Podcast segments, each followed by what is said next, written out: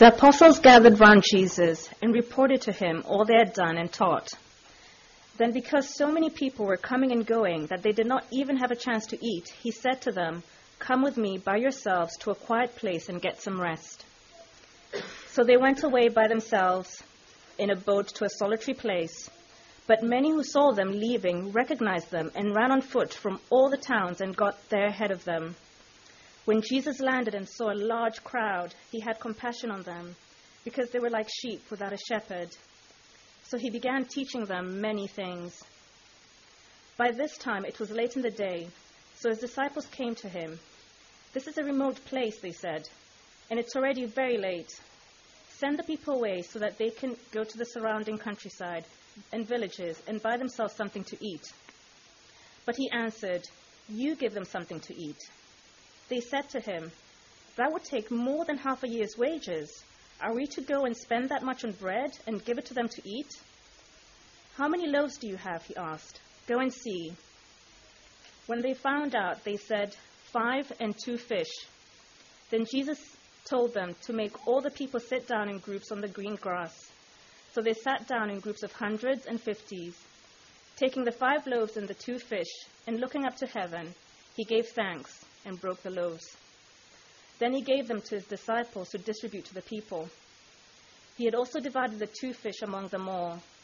They all ate and were satisfied, and the disciples picked up twelve basketfuls of broken pieces of bread and fish. The number of the men who had eaten was 5,000.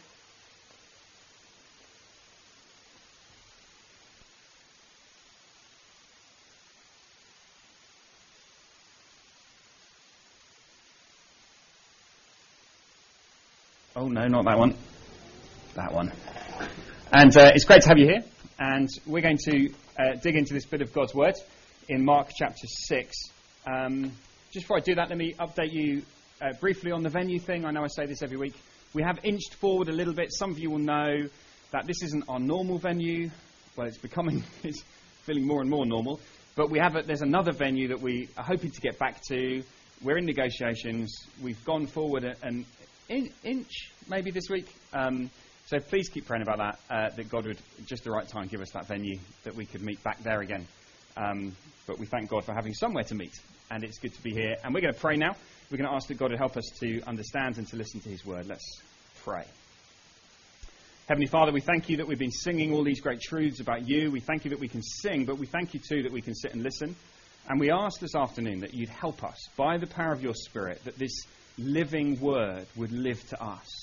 That it wouldn't be just words on a page, but that Jesus, you would meet with us as we study this part of Mark's gospel. Help us to understand whether we've heard loads of talks or sermons before or whether we're quite new to this stuff. Help us, we pray, to listen and to understand it in Jesus' name. Amen. Now, I've got to, I'm, I'm going to take a slight risk uh, this afternoon, um, and I'm going to use, use a whiteboard Oh, hello.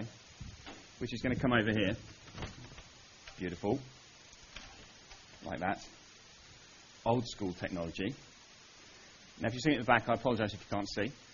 But I thought this would be different. I thought it would uh, make a change. And I'm going to draw uh, my talk for you now. All right? Not, not all of it. I'm going to draw the shape of it because it has a very distinct and easy to remember shape. And uh, the shape is a, it's a circle shape, my talk this afternoon. So there is a, a circle. And uh, there's, there's three circles. That's the first. There's a circle here, like this. And then there's a circle here.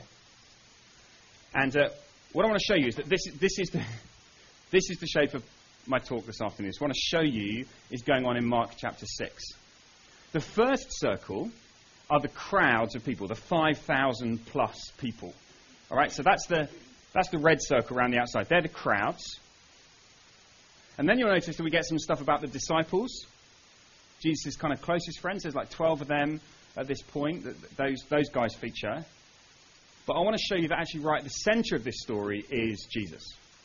And the whole thing kind of zooms in, it all focuses in on him. And it pushes us to see Jesus as the heart of everything, Jesus as the center, Jesus as the provider. That's what we're going to be seeing. Now, that shouldn't be a surprise to us because Mark has been showing us that again and again and again in his gospel. There's a kingdom, there's a kingdom, and there's a king whose name is Jesus. There's a kingdom of joy and of peace and of life. There's a kingdom where sickness and sin and death and all the stuff that screws this world up will be finished and will be done with. And the only one who can bring that kingdom about is this King Jesus. That's what Mark's been showing us. And that's what he's doing again here. So we're going to get into this. Uh, we're going to get into this passage. I'm just going to walk us through it and uh, fill in my uh, whiteboard as we go. So let's get our heads down. Let's have a look at what's going on. And we're picking up the story in verse 30. The apostles, that's another name for the, tw- the, the disciples, the 12, gathered around Jesus and reported to him all they'd done and taught. Now remember, they've been sent out. If you just go back to chapter 6 and verse 7, calling the 12 to him, he, that's Jesus, began to send them out two by two, giving them authority. So he sent them out, and now here they are coming back. And we've seen this in a big, this is a big thing in this bit of Mark. How is the mission of Jesus going to continue through these apostles, these disciples? Verse 31 Then, because so many people were coming and going that they did not even have a chance to eat, he said to them, Come with me by yourselves to a quiet place and get some rest. There's Jesus, he's caring for his 12. Yeah, they're tired. You can imagine them, they're all kind of a bit buzzing, but excited. Ah, we did this amazing stuff. It's been fantastic. It's been really exciting. Oh, we're tired. And Jesus says, go, go get some rest. So they go off by themselves in a boat to a solitary place. Verse 33. But, ominous.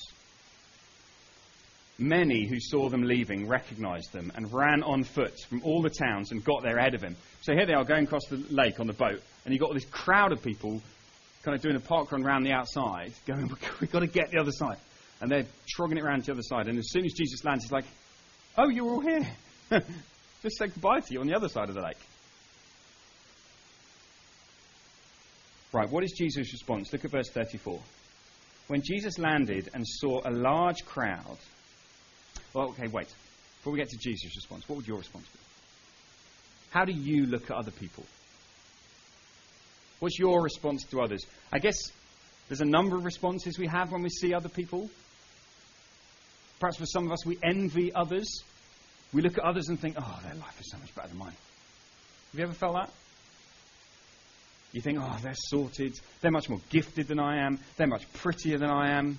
I have that problem a lot. There's, you know, they're much more, they're just more sophisticated than I am. They've got a better job than I have. They've got a nicer wife than I have. Not a problem I have.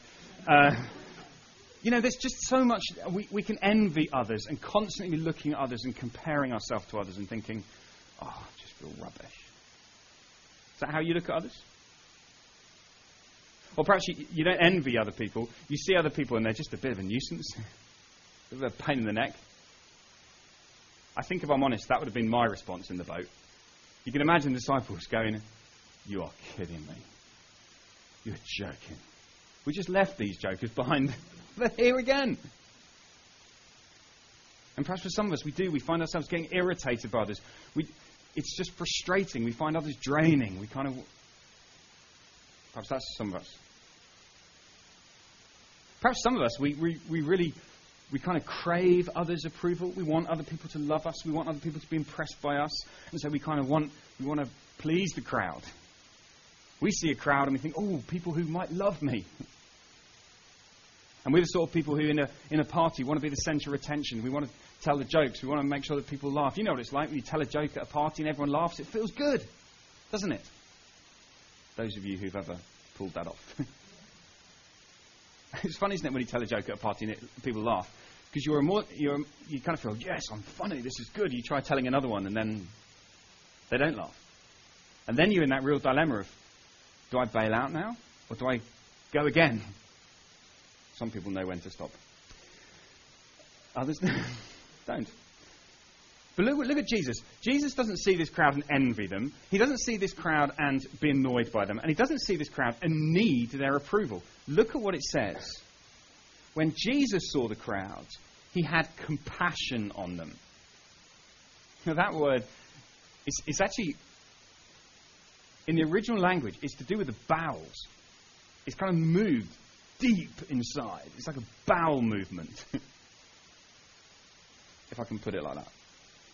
It's a, it's a, it's a, mo- it's a, a deeply intense emotional response to what he sees.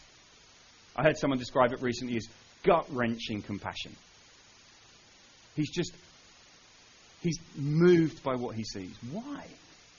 He sees this crowd of people, Jesus, and it moves him. Well, it's because of what he sees. Look.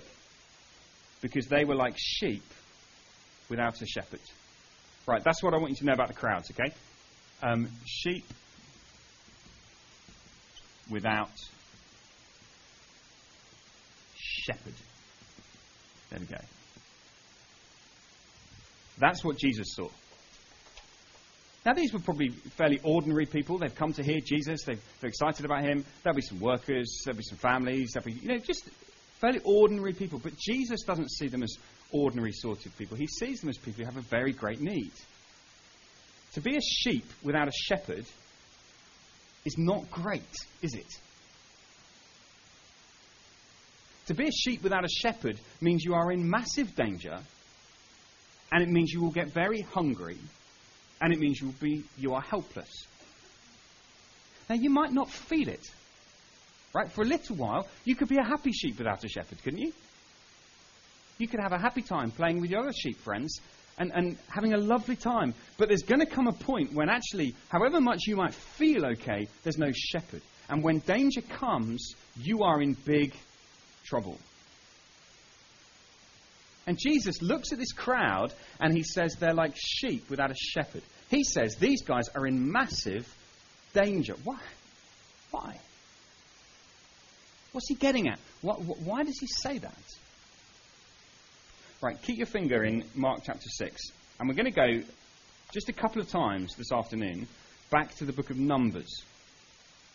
Um, I want to go to Numbers chapter 27. You might think it's odd choice to go back to Numbers, but I have to. This coming week, I'm, I'm speaking at a conference, and I've got to do six talks on the book of Numbers. So I've been reading and reading Numbers. Numbers is kind of in my head. And it's like I read Mark 6, ah, it's Numbers. It's all about numbers. So uh, we're going back to the book of Numbers. It's on page 167.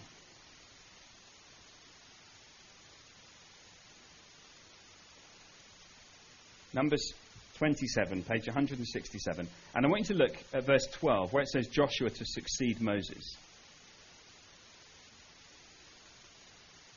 And uh, jump down to verse 15 there, underneath that heading. And it says this Moses said to the Lord, May the Lord, the God who gives breath to all living things, appoint someone over this community to go out and come in before them, one who will lead them out and bring them in, so that the Lord's people will not be like sheep without a shepherd. In other words, what, what, Moses was this great leader. You all remember Moses back in the desert? You remember that, don't you? Just a joke. A joke, Linda. remember Moses back in the desert? uh, so Moses in the desert, leading God's people, and he says he's like a shepherd over them. Now, in some ways, that's a pretty rude thing to say. Because to be called a sheep isn't really very positive. Because although sheep in our context is quite cute, you know, sheep is sweet, nice, innocent, fluffy. Mary had little lamb, its fleece was white as snow that kind of thing. Although Mary had, do you know the, sorry, on a slightly tangent thing. I don't know, this just sprung into my mind. Do you know that Mary had little lamb, she tied it to a pylon? A thousand volts went up its tail and turned its wool to nylon. Doesn't matter. Uh, cute, fluffy sheep, right? We tend to think cute, fluffy, but it, but actually, according to the Bible, a sheep is a stupid, foolish, ignorant thing that tends to get itself into trouble. It wanders off. You need a shepherd. It wanders off to go, oh, look, there's grass over here. And off it goes to find some more grass. And it ends up in huge danger. It ends up in big trouble. And Moses was a shepherd of this great. There, right, there was two million people of God at this point. Moses is the shepherd of this two million people, caring for them, leading them because by nature they will go wrong. And Moses is about to die, and he knows he's going to die, and he thinks, man, these people need a shepherd. And so he hands on to Joshua. Joshua's going to be the shepherd. And what we discover again and again in the Bible is that without a shepherd, sheep die. Look, imagine um, I'm walking along one day and I find a sheep in a ditch, upside down, waving its feet in the air. And I say, Oh, ah, Mr. Sheep, what's happened? And he says, Oh, I fell off the road. I was wandering. I fell off. I said, Don't worry, I'll help you. And I pick him out of the ditch, turn him up the right way, set him on his way. Next day, I see him again in the ditch, upside down with his feet in the air. And I go, Mr. Sheep, Mr. Sheep, what happened? Oh, I fell in the ditch. After like five days of doing that, it becomes pretty clear, doesn't it, that the sheep needs more than just a saviour. It needs a shepherd as well. It isn't enough to keep saving the sheep out of the ditch. It needs a shepherd who will then lead it. And that is the point. God's people need more than just someone to save them. They need someone to save them from danger and then to keep them from danger. And Jesus looks at this vast crowd of people, of 5,000 people, and he sees sheep without a shepherd. He sees people who don't know where they're going. He sees people who are aimlessly wandering through life and who are in big trouble. That's what Jesus sees. And he's moved by it. He sees people who are stressed and harassed and helpless and all over the place. And Jesus is moved. They might say, well, what, why are they sheep without a shepherd? Well, the, the Bible says this. Um, in Isaiah 53, it says, We all, like sheep, have gone astray, turned each one to his own way, and the Lord has laid on Jesus the iniquity of us all. Don't worry about the second bit. Think about the first bit. We all, like sheep, have gone astray. We've all turned away from the God who made us. We're like sheep plodding away, and for a while we may be fairly happy, but there's going to come a point when we realize that, what am I doing? What's the point of life?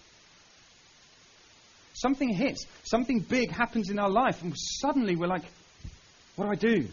Where do I go? What do I turn to? That's what it means to be a sheep without a shepherd.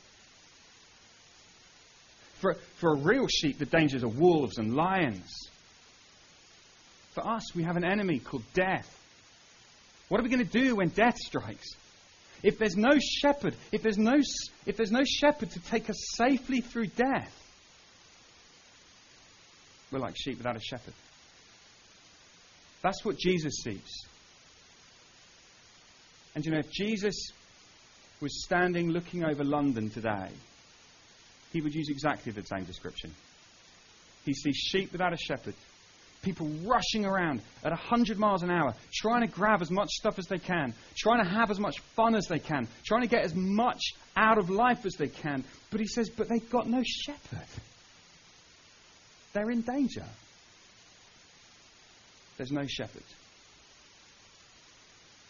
And so look at his response. They're like sheep without a shepherd. So he began teaching them. He began to teach them, to show them the right way to live. This is what sheep need. They need someone who'll teach them the right way. Jesus teaches them.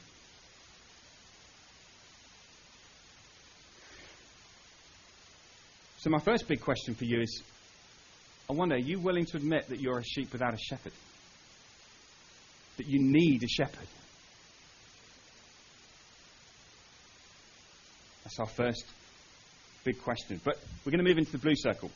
Because look what happens next. By this time, verse 35, it was late in the day. So his disciples came to him and said, This, I love this. They, this is classic disciples, right? They state the obvious. This is a remote place. Yep. Uh, actually, they literally say this is a desert. And then they say, and it's already very late. Send the people away so they can go to the surrounding countryside and villages and buy themselves something to eat. The disciples can see a big problem. There's a big crowd. What's their solution to the crowd? Send them away. Jesus, we've got a great plan. You remember that rest we were going to have? Why, why don't we have it now? Send these guys away so they can go get some food. But verse 37 Jesus, this is here is the master teacher. Jesus says to them, You give them something to eat. This is, this is the kind of time when I wish that the vi- Gospels were videoed, that we had a video of Jesus and his disciples. Can you imagine their faces? You've got 5,000 people in a desert, and Jesus says to them, You give them something to eat. I mean, there must have been a slight smirk on Jesus' face, don't you think? I mean, there, there must have been a sort of. And there must have been a slight panic in the disciples. But they, I love this. They start calculating. Oh, okay. Right, let's work this out. 5,000 people. okay. okay, that would take more than a year and a half wages, Jesus. We've done our sums. It's not in the budget. We can't afford it. Are we to go and spend that much on bread and give it to them to eat? and Jesus doesn't let them off the hook. So he says to them, Well, how many loaves have you got? Go and see. You can imagine them going, Okay, right, we'll go and see. Muttering to each other, This is stupid. I haven't even got enough bread. There's nothing. Well, look, I've got a few, five. They come back to Jesus. Look, we've got five loaves. And then one of them comes and says, Oh, I've got two fish. Whoopie do. Well done. I mean, it's pathetic. It's pitifully small, right? That's what the disciples have got. And this is the second thing. The crowd are sheep without a shepherd. The disciples are disciples without resources. Disciple, I don't know why I'm writing this because you probably can't even read it. Without resources. They do not have what it takes to fix the problem. They want to fix it. They want to fix the problem. They want to put things right. They want a solution. Jesus, we've got an idea. We, get, we know how to fix this. Let's, let's fix, fix it. But they need to see that they don't have the resources to fix the problem. You know, it's funny, right? When, when someone realizes that there's a problem, uh, people look for some way to fix the problem. People in our world are desperate for some form of good news. But where, where are people told to look? Um, so my, my children at school are being taught to recycle. Right? Recycling is a good thing to do? Yes? But why are they being told to, told to recycle? Because they have to save the planet. Now that strikes me as being quite a big burden to put on a seven year old. Listen, you need to save the planet. It's you. Because we've stuffed it up. But you need to save the planet. Actually, all the time, our culture is saying when you realize you're a sheep in big trouble, look within. Look within. Look to the hero that lives within you. There's a song that um, a lot of schools teach their kids to sing. Uh, and the words of it say this. Um, I, I went to an assembly and heard a choir singing this. And it was very moving, very stirring, very beautiful. All the parents sitting there. Apologies if you've heard this before. It's one of my favourite little things. Uh, it says, the chorus says this I can do anything at all. I can climb the highest mountain. I can hear the ocean calling, vast and free. I can be anything I want with this dream inside to guide me, just as long as I believe in me. Me. and the kids sang it, they sang it with all their hearts, and the parents were all sitting there. And at the end of the song, what, what were all the parents doing? Crying. Floods and floods of tears. Everyone was crying, the head teacher was crying, the parents, teachers were crying. I thought, that's wrong. It's not true, is it? We're telling our kids, we're raising a gener- generation of kids who are being told you've got everything within you, everything you need to be the hero, to be the success, to be the wonderful thing. And we're setting up kids for a lifetime of disappointment. It's like when you watch the Olympic athletes. You watch an Olympic athlete, they've just won gold medal, and they say, this just goes to prove that anyone can do anything. No, it doesn't. It doesn't prove that. What it proves is you are a phenomenally gifted athlete. And I want to say that actually what Jesus is doing is he says to his disciples, You give them something to eat. He's saying to them, You don't have bread. You don't have it. You don't have it within you. You are not the good news for this world. You are not the gospel. Jesus is the gospel. You're not the good news for a dying world. You're not the good news for your friend. You're not even the good news for yourself. Jesus is the good news. Jesus is the gospel. But he has to get his disciples first to see that they don't have it. They're starving people and they can do nothing about it because they do not have the resources. There are disciples without the resources needed to feed the world. But of course, that's really humbling, isn't it? I don't like having to admit that. I don't like having to admit that I need someone else. I don't want to be a burden on anyone. I want to be able to be in control. I want to be independent. I want to be God. I want to be the breadwinner. I want to be the bread provider. And Jesus exposes his disciples and says to them, You are not. You do not have bread. Your supply of bread is very, very small.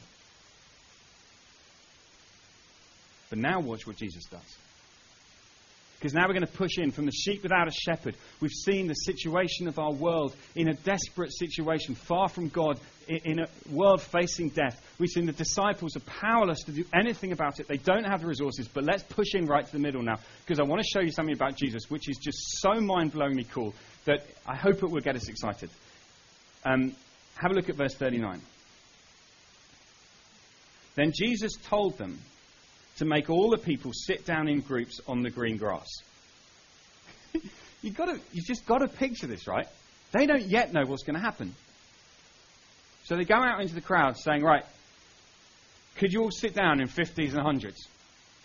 Why? Not sure.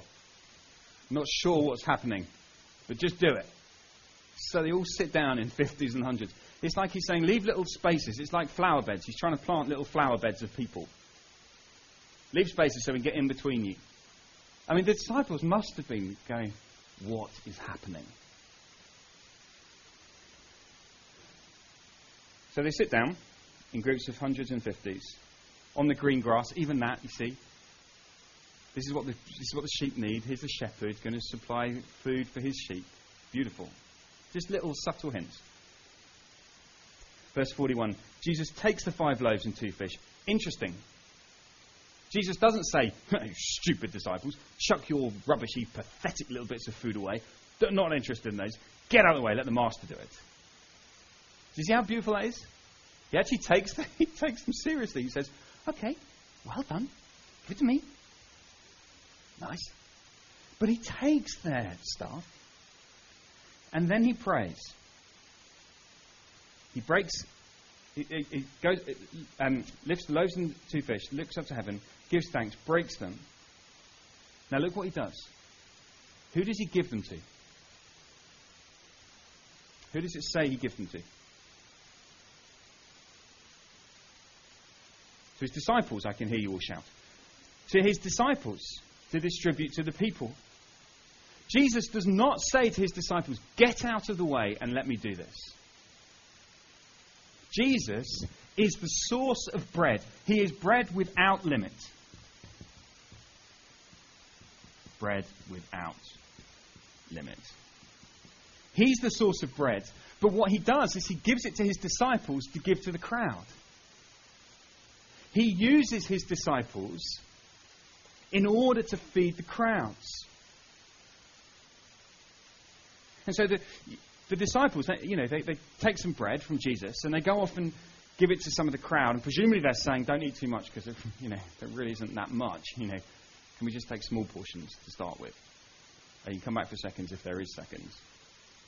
And presumably they have to keep coming back to Jesus for more bread. It's, this is why I've drawn it like this. Jesus is the center. It's all flowing out from him. He's the source of bread. And they keep coming back to Jesus for more bread. And then as time goes on, they're going to the crowd, you can have as much as you want. There seems to be plenty. There's no shortage of bread. And look at verse 42. They all ate and were satisfied. Jesus has provided enough bread for all of the crowd to be satisfied. But he wants to make it absolutely sure, absolutely clear, that the limit on this miracle is not his power, it's the size of their stomachs. They're the limiting factor. They're the ones who limit how much bread there is, not him. I can keep making bread all day. It's your small little tummies that's the problem. And so Jesus says to his disciples, Go pick up the basketfuls of broken pieces of bread of fish. They pick up 12. Why 12? Because there's 12 disciples. There's one each. Every disciple comes back going, flipping neck, Jesus made a lot of bread.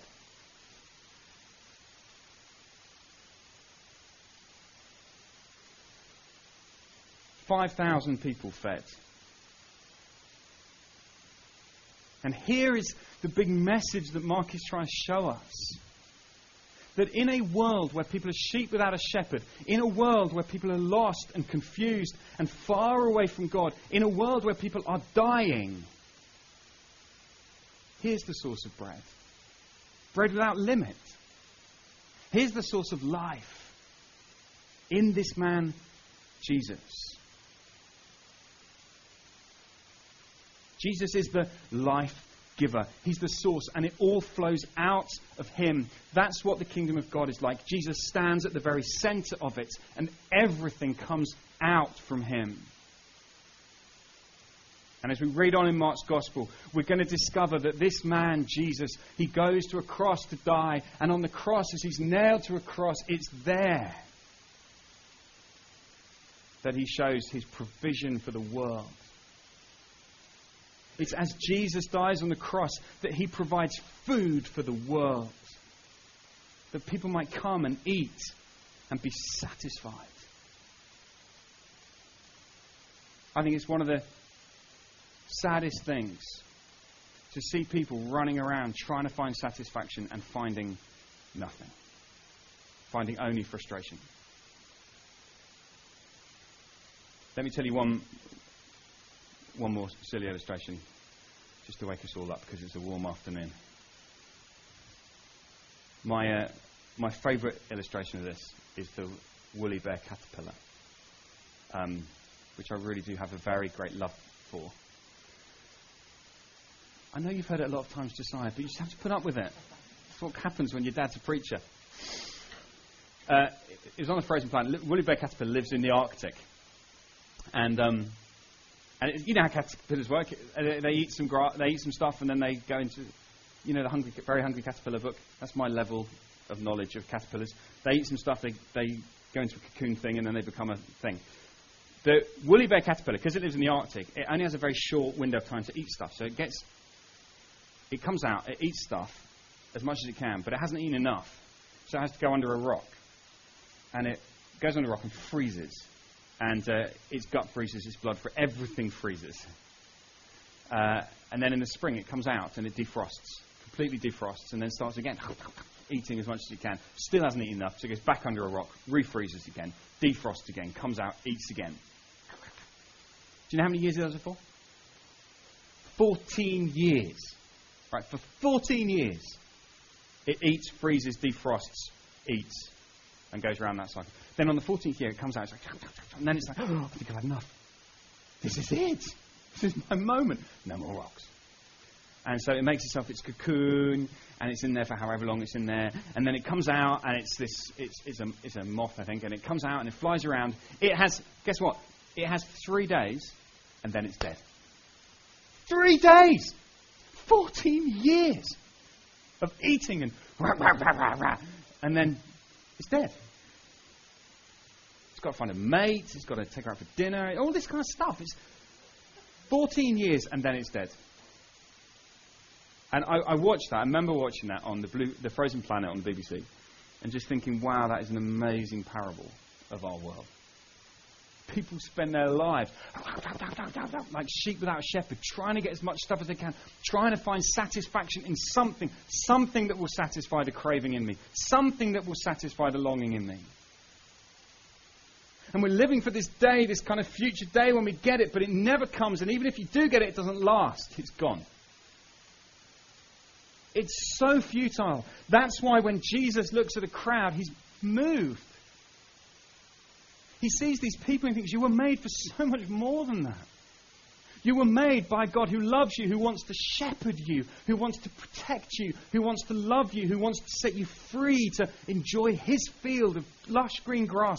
And yet you've wandered away from that, and now you're trying to scrabble around in the filthy muck of this world to try and find something that will satisfy you. And all the time, your Father, the shepherd, is there. That's why Jesus came. And Jesus is the only one who can bring us back to God. Jesus, who came to die on a cross to, to face the death that we deserve so that we could be brought back to God. And so, if this afternoon you know anything of that frustration, you know anything of that kind of longing, if you feel like, yeah, I'm a sheep without a shepherd, Jesus is calling you right now. Come, come, come. I'm the one with the bread or the grass or whatever illustration we happen to be in at the moment. I'm the one with the food. Come to me. Come feed on me. And just a word to those of you who are, those of us who are Christians and who are following Jesus. Let's just finish with this here. The disciples without resources. Some of you may think, I am a very pathetic Christian and I have very little to offer. I'm not clever or good at speaking or doing anything. I can't seem to explain things to my friends. I just feel rubbish. I've got nothing. That's what Jesus uses. He's very good with a little tiny bit. He will take your little tiny bit and he will multiply it. And the key is that you come to him. You go to him and you say, Jesus, I've got nothing. But if you'll fill me, I'll go use it. And that's what it means to be a Christian. It's not about being impressive and going out to feed the world. Being a Christian is about going to Jesus, getting bread, and then taking it to people. So this week, the students in London, it's no good going to people if you haven't first gone and got bread from Jesus. I want us to be a church where we get bread from Jesus. We're feeding on Jesus, and then we go out with bread in our hands to people in our workplace and say, Listen, can I give you bread? I, I, it's not from me. It's Jesus. He's the bread one. I want to give you some bread. That's what we're called to be. And we can all do that. And as we do that, we discover that people are satisfied. So here's this amazing picture of Jesus. I hope this kind of here he is, standing in the center, the only one who provides bread. And we want to come to him. We want to enjoy him. We want to delight in him. We want to feed from him feed on the bread from his hands, the bread that gives life, that lasts forever. So let's pray. Let's pray that we might be satisfied in him. And then we're going to sing and, and respond together.